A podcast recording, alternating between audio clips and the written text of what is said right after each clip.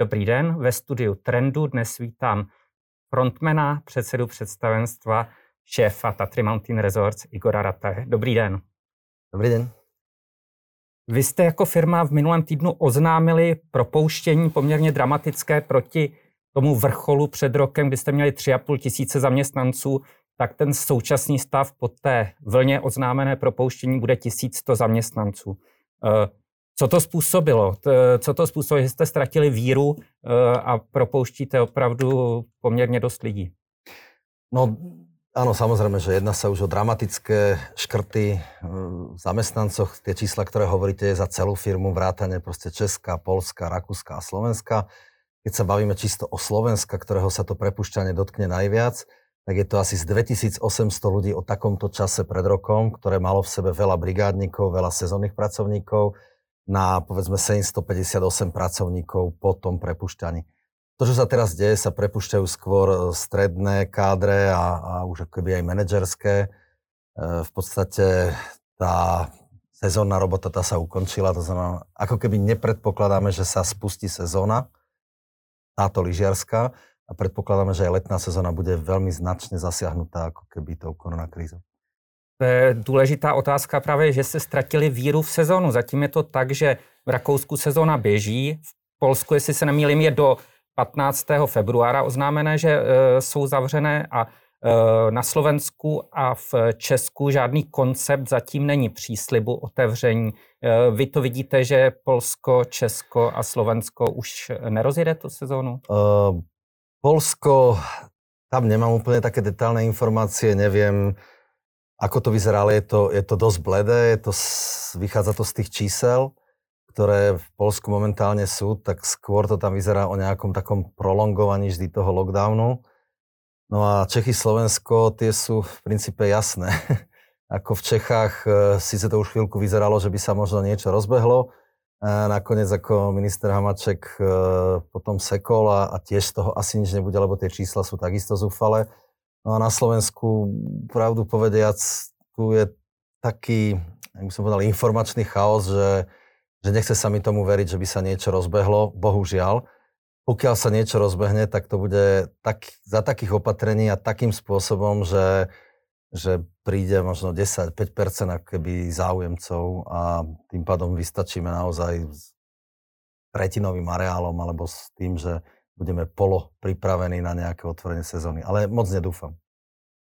E, dokdy potřebujete, aby se rozhodlo, aby se vám vůbec e, vyplatilo rozjet tu sezónu? Je to ta půlka měsíce nebo vlastně bez ohledu na to e, otevřete tak jako tak, pokud by to bylo povolené?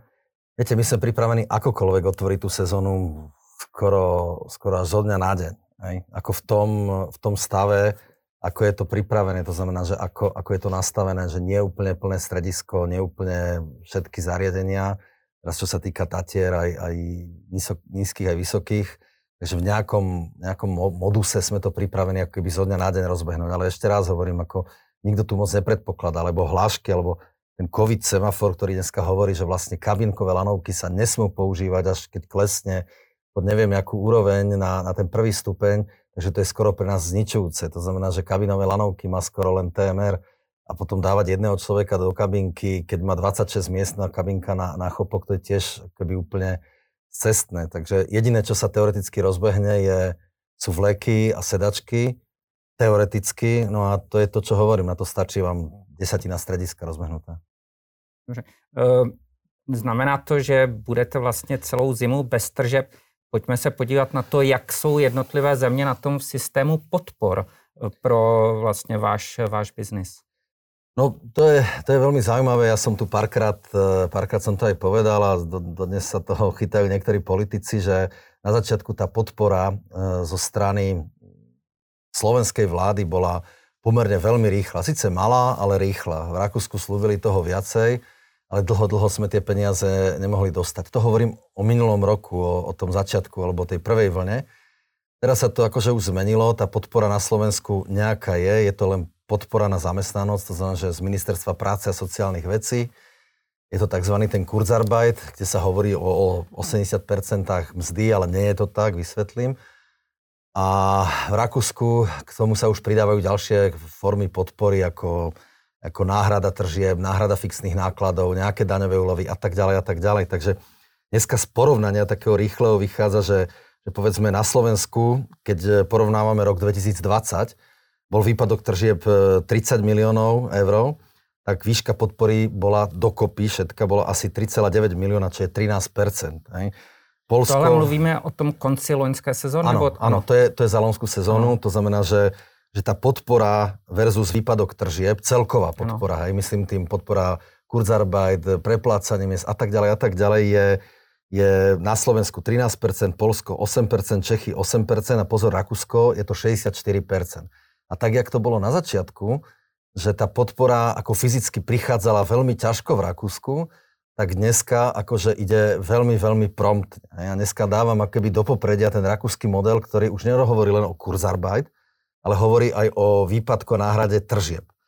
Ako niečo podobné sa momentálne pripravuje aj, aj, aj u nás, ako teda na Slovensku v, na ministerstve dopravy, pod ktorého spadá cestovný ruch, ako náhrada, náhrada týchto fixných nákladov alebo na výpadok tých tržieb, ale zatiaľ sa, sa rozhodlo len o malých podnikateľov, malých subjektov do 200 tisíc, čo je pre, pre témer ja neviem, víkendový plat. Alebo Máte signály, že v tomhle tom je vůle vás poslouchat a že, že se změní tahle a, metodika? Áno, áno, tie signály sú a zatiaľ, zatiaľ mám pocit, že tak, jak som povedal, že aj to ministerstvo sociálnych vecí, tak aj ministerstvo dopravy, pod ktoré spadáme, pripravuje nejakým spôsobom metodiku na náhradu aj týchto väčších subjektov, tých, tých ušlých tržieb. A len na to porovnanie v Rakúsku dneska oproti výpadku tržieb je, je tá náhrada asi 64%. To znamená, že dneska, ako keby subjekty cestovného ruchu v Rakúsku, pokiaľ dostávajú takúto náhradu, tak úplne prežijú bez, bez újmy na zdraví, ako oproti tomu, čo, čo pozerám, čo, čo sa deje Čechy, Slovensko, proste Polsku. My sa sami vyšachovávame, sami si dávame ako štát, alebo štáty vlastný gol e, voči tomuto odrovnávame si vlastný priemysel v tomto prípade cestovný ruch. E, zmiňujete Slovensko zcela logicky, protože tu máte největší část e, biznesu. E, jak je to právě ale v Polsku a v Česku? Přesně je tam šance změnit těch 8% ve větší kompenzace? Polsko je zložité, jako to sa veľmi podobá keby Slovensku a ťažko sa nám tam ako komunikuje. Výborne funguje v Čechách, kde kde je akoby celkom funkčná asociácia horských stredisk, ktoré ako vlastne vystupujú jednotne voči, voči kompetentným a tým pádom tam prichádza e, k nejakým jasným stanoviskám akoby za celé odvetvie. Takže e, tam sa rysuje, že by sa to mohlo akoby napraviť.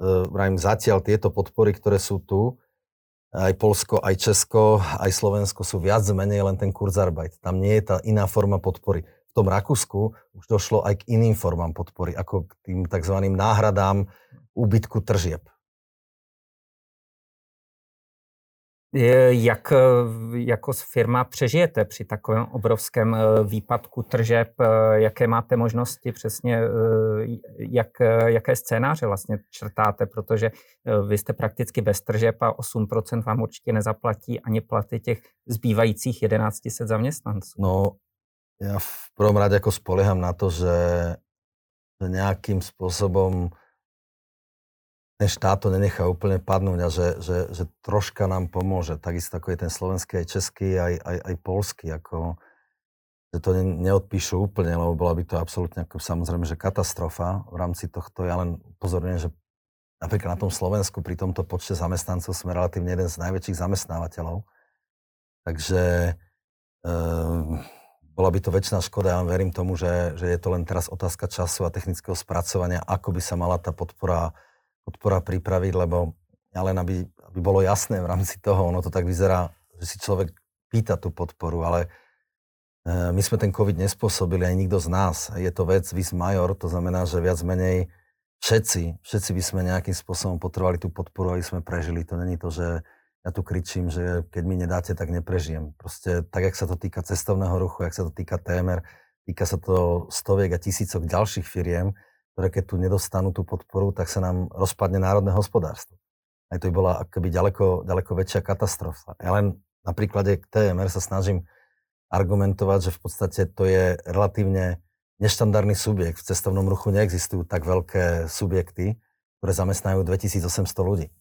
Hej, to je, ja neviem, keby ste to videli v číslach, tak za minulý rok je to na daniach, odvodoch, poplatkoch, sociálnych dávkach, DPH, neviem čo, dokopy sme zo 100 miliónov tržieb zaplatili 23 miliónov. Takže 23 miliónov sme priniesli štátu. Dneska tie tržby nemáme, takže ani tých 23 miliónov štátu keby neprinesieme. To tam niekde v tom systéme ako keby bude chýbať. A ja si myslím, že my sme v stave to priniesť, pokiaľ sa to rozbehne, len treba, jak by som prekonať toto blbé, blbé obdobie. No. E, ať si představíme, jak ta celková sezóna e, rok 2020 pro vás e, dopadla. Jenom za rok 2019 jako společnost vykázali 127 milionů tržeb. Za první pololetí 2020 jste vykázali 67. Jak skončí ten celý rok? Jak, je, jak velký je zhruba ten propad proti tomu roku 2019? No, v tržbách to viem okomentovať. V podstate ten prepad tržieb medzi rokom 2019 a 2020, to znamená, že vlastne tá, ten, ehm, ten rok 2020 bol celkovo za celé témer, za všetky krajiny pokles tržieb 37 miliónov eur. Z toho 30 miliónov len akoby na Slovensku. Takže gro poklesu tržie bol na Slovensku, kde sa jedná o lyžiarske strediska, e, letné lanovky, akvaparky, takže je to akoby pomerne hodne. E, pokiaľ to bude pokračovať takýmto spôsobom, jak je naštartovaný rok 2021, tak e, máme tu predikciu, že, že ten pokles by mohol byť ďaleko akoby brutálnejší a za celú, za celú tú firmu by bol skoro 110 miliónov. Aj to znamená, že, tak ste povedali, my šli z niečoho na skoro absolútnu nulu. Ze 130 na 110. Hej, to znamená, že, teda. že, že, že to je absolútne akoby zničujúce, lebo náklady k tomu neviete vypnúť hmm. ako jedným hm. vypínačom, že zrazu náklady nie sú. Minimálne tí, tí zamestnanci, ako sú zamestnaní dneska, keď ohlasíte hromadné prepušťanie, tak to nastáva s účinnosťou od prvého, tretí, pokiaľ ešte bude prerokované s odborármi a tak ďalej. Má to niekoľko krokov, potom je výpovedná lehota, to znamená, že vy tých ľudí vlastne ešte musíte aj tak platiť nejakú, nejakú dobu, takže neviete utlmiť náklady z minúty na minútu, kdežto tržby nám vláda vypila opatrením sa Silvestra pia, o, o 5. večer, aby sme prvého prvý už nemohli pustiť ani, ani vleky. Hej. Čiže to, toto neviem, či si, či si ľudia uvedomujú, že toto sú tak prudké seky, ktoré, ktoré akože sa niekde odrazia v tom hospodárstve. Ja nehovorím, že tie opatrenia neboli správne, asi áno aj pri tej korone a pri tom, jak sa nám to dneska šíri a aký je problém, asi sú správne tie opatrenia a že sa vytvára takýto lockdown, že sa zamykajú tie prevádzky a tak ďalej. Len, len takýmto zásahom do tej ekonomiky treba vedieť, že toto sa set sakramensky vráti. Set sakramensky sa to vráti celej spoločnosti, bohužiaľ.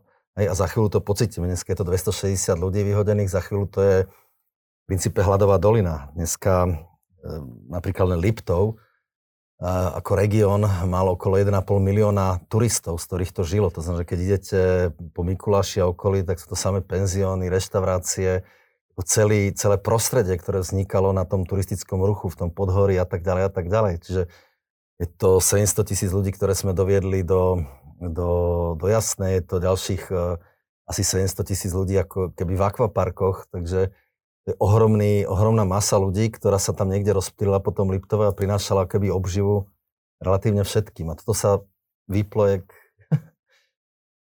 s jedným vypínačom z večera do rána.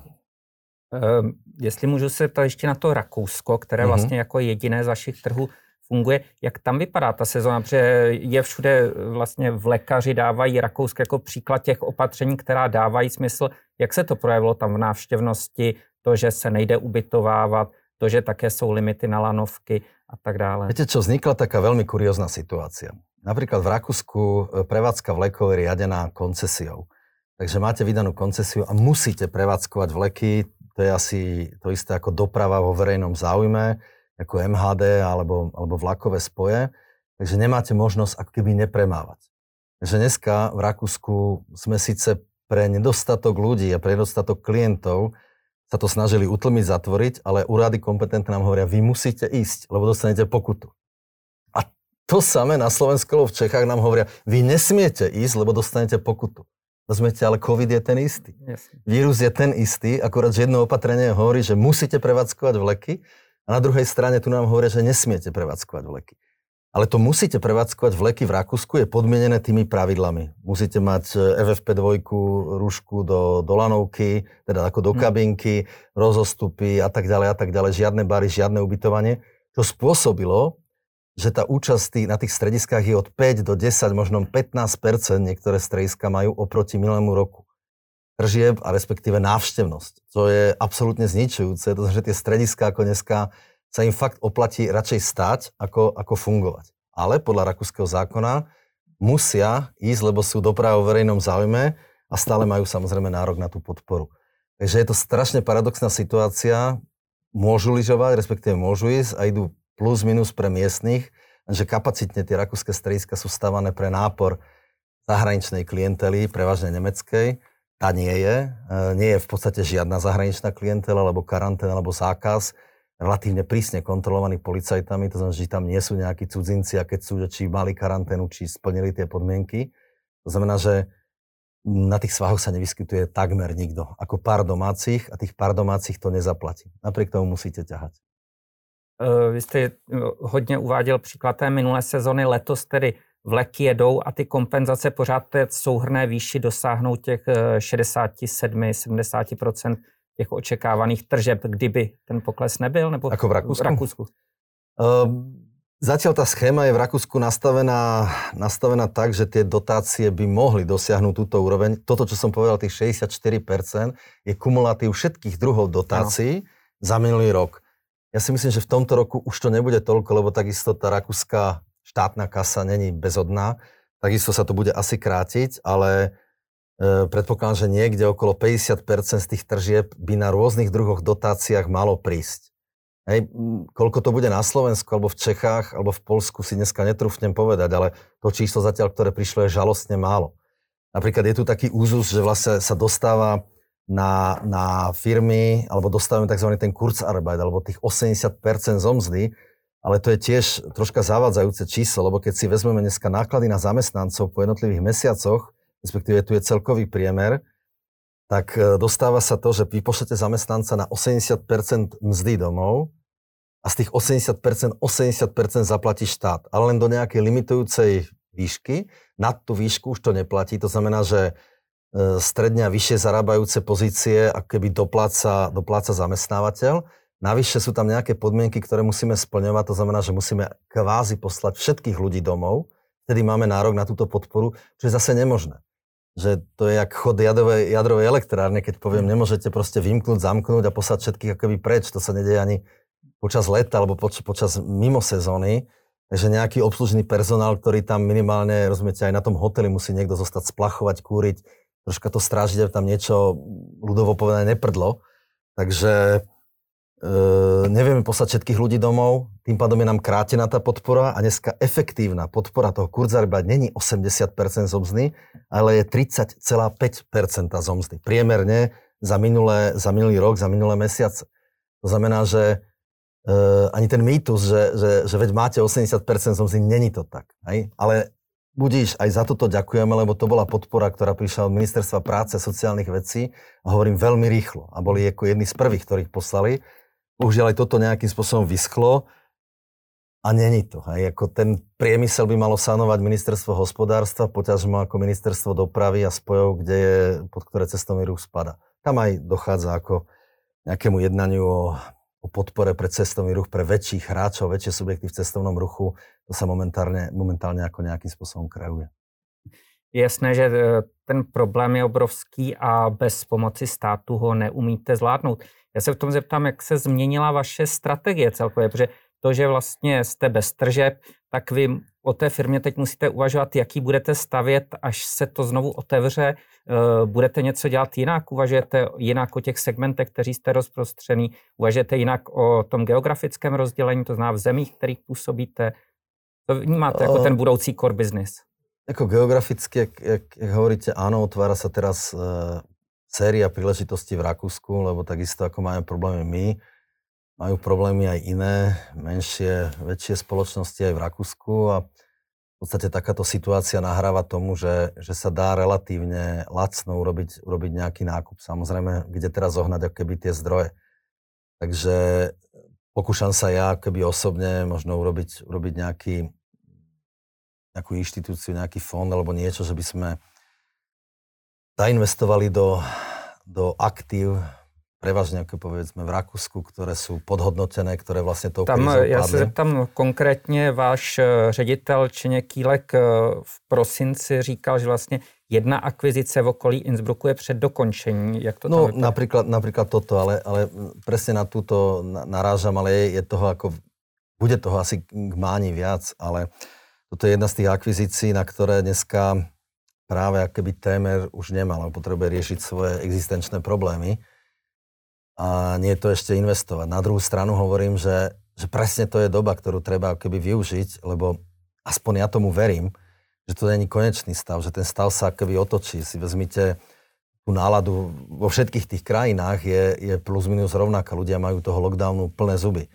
To znamená, že jakmile tu prejde nejaká vakcinácia alebo dojde k tomu uvoľneniu tých čísel, tak ja si myslím, že tí ľudia sa, sa, sa nadýchnú a rozbehnú, rozbehnú niekde von a ten dojde, dojde k prudkému nárastu e, v podstate náspäť cestovného ruchu. To je jedno, či domáceho, zahraničného, k moru, čo už nemohli byť milný rok a tak ďalej a tak ďalej. Čiže ja si myslím, že tam dojde, dojde k obrovskému boomu naspäť. Čo to bude znamenať ďalej v tých ďalších rokoch, to dneska ťažko viem predikovať, ale e, asi dôjde k nejakej zmene, štruktúrálnej zmene. My na tom uvažujeme, že že v podstate, či by sme nezmenili pri tejto príležitosti možno produkt. že nerobiť z toho možno takú masovú záležitosť, urobiť z toho menej masovú, limitovanú, ale ťažko to dneska, ťažko to dneska keby um, predikovať. Hej. Neviem, ako sa celý ten trh bude správať. Viem povedať, že v krátkodobom horizonte dojde ako obrovskému nádychu, ale čo potom bude ten ďalší krok, to neviem, neviem odhadnúť.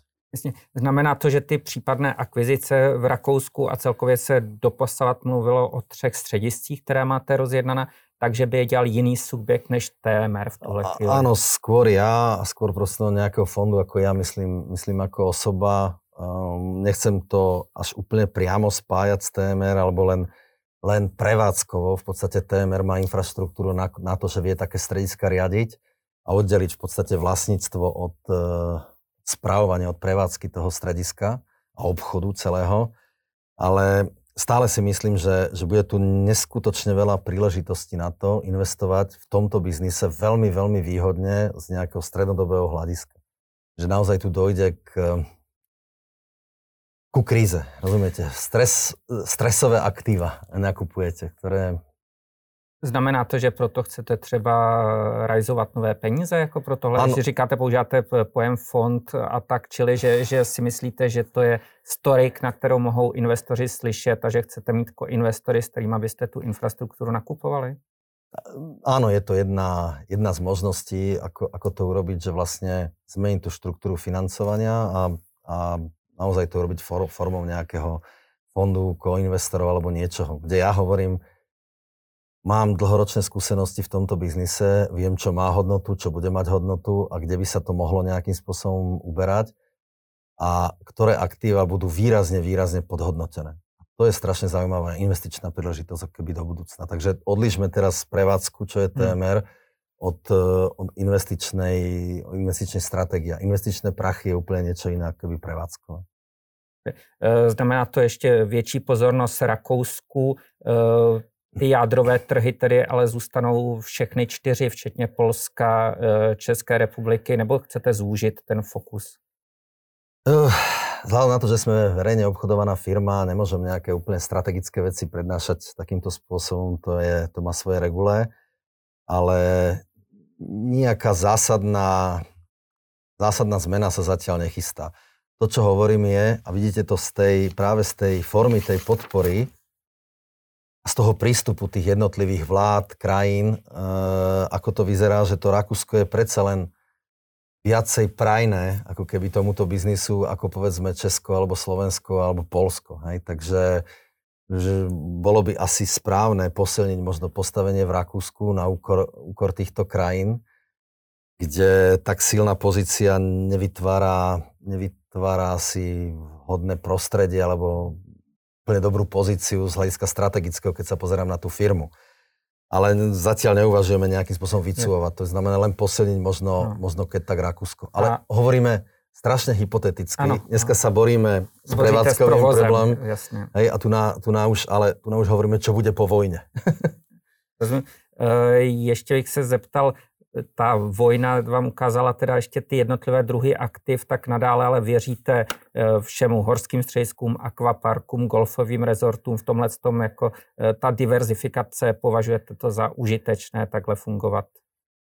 Uh, určite si myslím, že áno. V princípe spája to jeden, jeden stále menovateľ, že sú to ako keby voľnočasové aktivity, alebo je to vlastne obchod s voľným časom to znamená, že ako ľudia, ako spoločnosť máme preženiem v úvodzovkách stále viac a viac voľného času, ktorý chceme nejakým spôsobom aktívne tráviť. To znamená, že keď ponúkate spôsob aktívneho trávenia voľného času, je to akvapark, zábavný park, lyžerské strejisko, výlety po horách, golf, aj do toho patrí, alebo samotné ubytovanie, tak sú to veci, ktoré, ktoré sa nejakým spôsobom doplňajú a sú zastrešené týmto jedným pojmom. A ja si myslím, že toto celé má nejakým spôsobom strategickú budúcnosť. Hej? A má to budúcnosť vo všetkých tých krajinách, kde sme.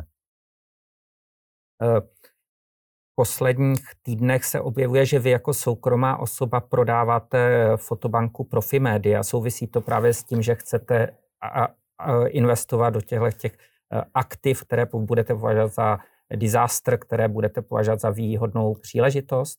Mm, áno, súvisí to možno troška aj, aj s touto situáciou, aj keď celý obchod s fotobankou sa pripravoval, nastavoval oveľa skôr, ešte ako prišla kríza. Uh, a dneska je už keby vo finálnej fázi.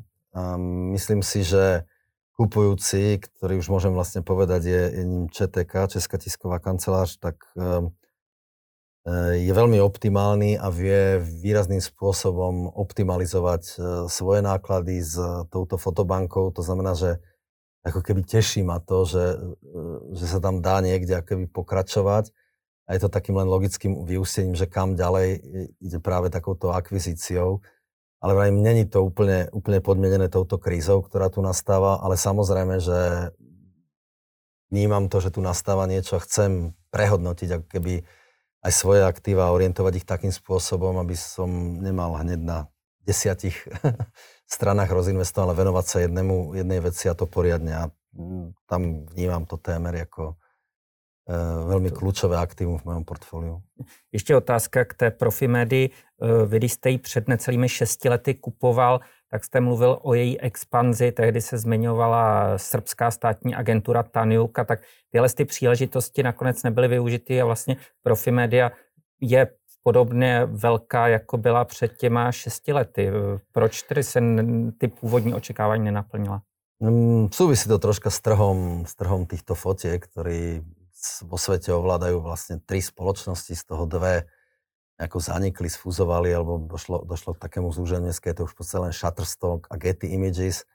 To znamená, že Profimedia sa posunula k tomu, že je zástupcom Shutterstocku pre tieto regióny. Ten región Srbska, Balkánu a Maďarska, Chorvátska takisto, takisto sa rozvíjal. Nie, nie síce s takým postavením, ako sme predpokladali, ale rozvíjal sa. Ten Taniuk bola len akoby taká, taká by som povedal, jedna z možností. To nebol ako strategický rozvoj toho, kde by mal byť. E, je dneska etablovaný na týchto trhoch tá profimédia a hovorím, pokiaľ by to bolo čo i len troška možné a mohol by som kúpiť ČTK, tak by som určite kúpil ČTK, ale to mi asi český štát nedovolí, takže musím predať profimédiu do ČTK. Ale to, to spojenie práve s nejakou, s nejakou spravodajskou agentúrou je, je presne ten, ten ďalší krok, ktorý by, ktorý by mal nastať ako pre ďalší rozvoj, taký strategický rozvoj tej fotobanky. Eh, ještě otázka, vy jste připravili emisi dluhopisů TMR teď ano. na, eh, myslím, že teď únor letošního roku. Platí to a chcete vlastně refinancovat novou emisí dluhopisů? Áno, platí, ale vzhľadom na to, že doba je zlá, by som povedal, sme verejne obchodovaná firma, aj tie dlhopisy sú verejne obchodované, tak by som nerád keby predikoval nejaké nejaké informácie, ktoré by som keby nemal, ale sme v aktívnom jednaní so všetkými strategickými investormi, ktorí do tých dlhopisov zainvestovali. E, dúfam a zatiaľ to všetko nasvedčuje tomu, že nás títo investori podržia, že veria tomu, že táto doba je len e, prechodná a že, že prežijeme práve naopak, že to bude mať dobrú, dobrú expanziu. Takže Všetko uh, nasvedčuje tomu, že by sme mali tie dlhopisy ako keby preklopiť, uh, tie, ktoré teraz dochádzajú ku splatnosti. No a popri tom samozrejme hľadáme akéby spôsob ďalšieho refinancovania tej spoločnosti, aby sme, aby sme prežili tento čas. Problém, ktorý nastáva, je, že nevieme úplne ohraničiť tú mieru poklesu. Aj to, čo som tu povedal, to sú také maximalistické čísla. E, nevieme, nevieme z toho keby povedať, že koľko to ešte bude. Ako, jak som povedal, že nepredpokladáme, že by sezóna zimna sa niekde rozbehla, takže tú stratu už máme vyčíslenú na tých tržbách ale vôbec si neviem nejako odhadnúť, ako môže vyzerať letná sezóna. Ja si myslím, že to strašne bude záležať od, od rýchlosti a miery tej, toho očkovania, či to prebehne rýchlo, teraz zase už ďalšie problémy s dodávaním vakcín a neviem čo. Je, tá situácia sa mení zo dňa na deň. Uvidíme, ako bude letná sezóna, ale pripravujeme sa akoby na to najhoršie. Napriek tomu naši investori, ak akcioví, tak dlhopisoví nám zatiaľ veria. Ja im ďakujem a, a dúfam, že keď to prekonáme, tak veria, že sa to naštartuje pomerne rýchlo a vráti sa to do normálu a neprídu o svoje investície. To je podstatné. Igor Rataj, predseda představenstva Tatry Mountain Resort. Děkuji za rozhovor. Ďakujem pekne.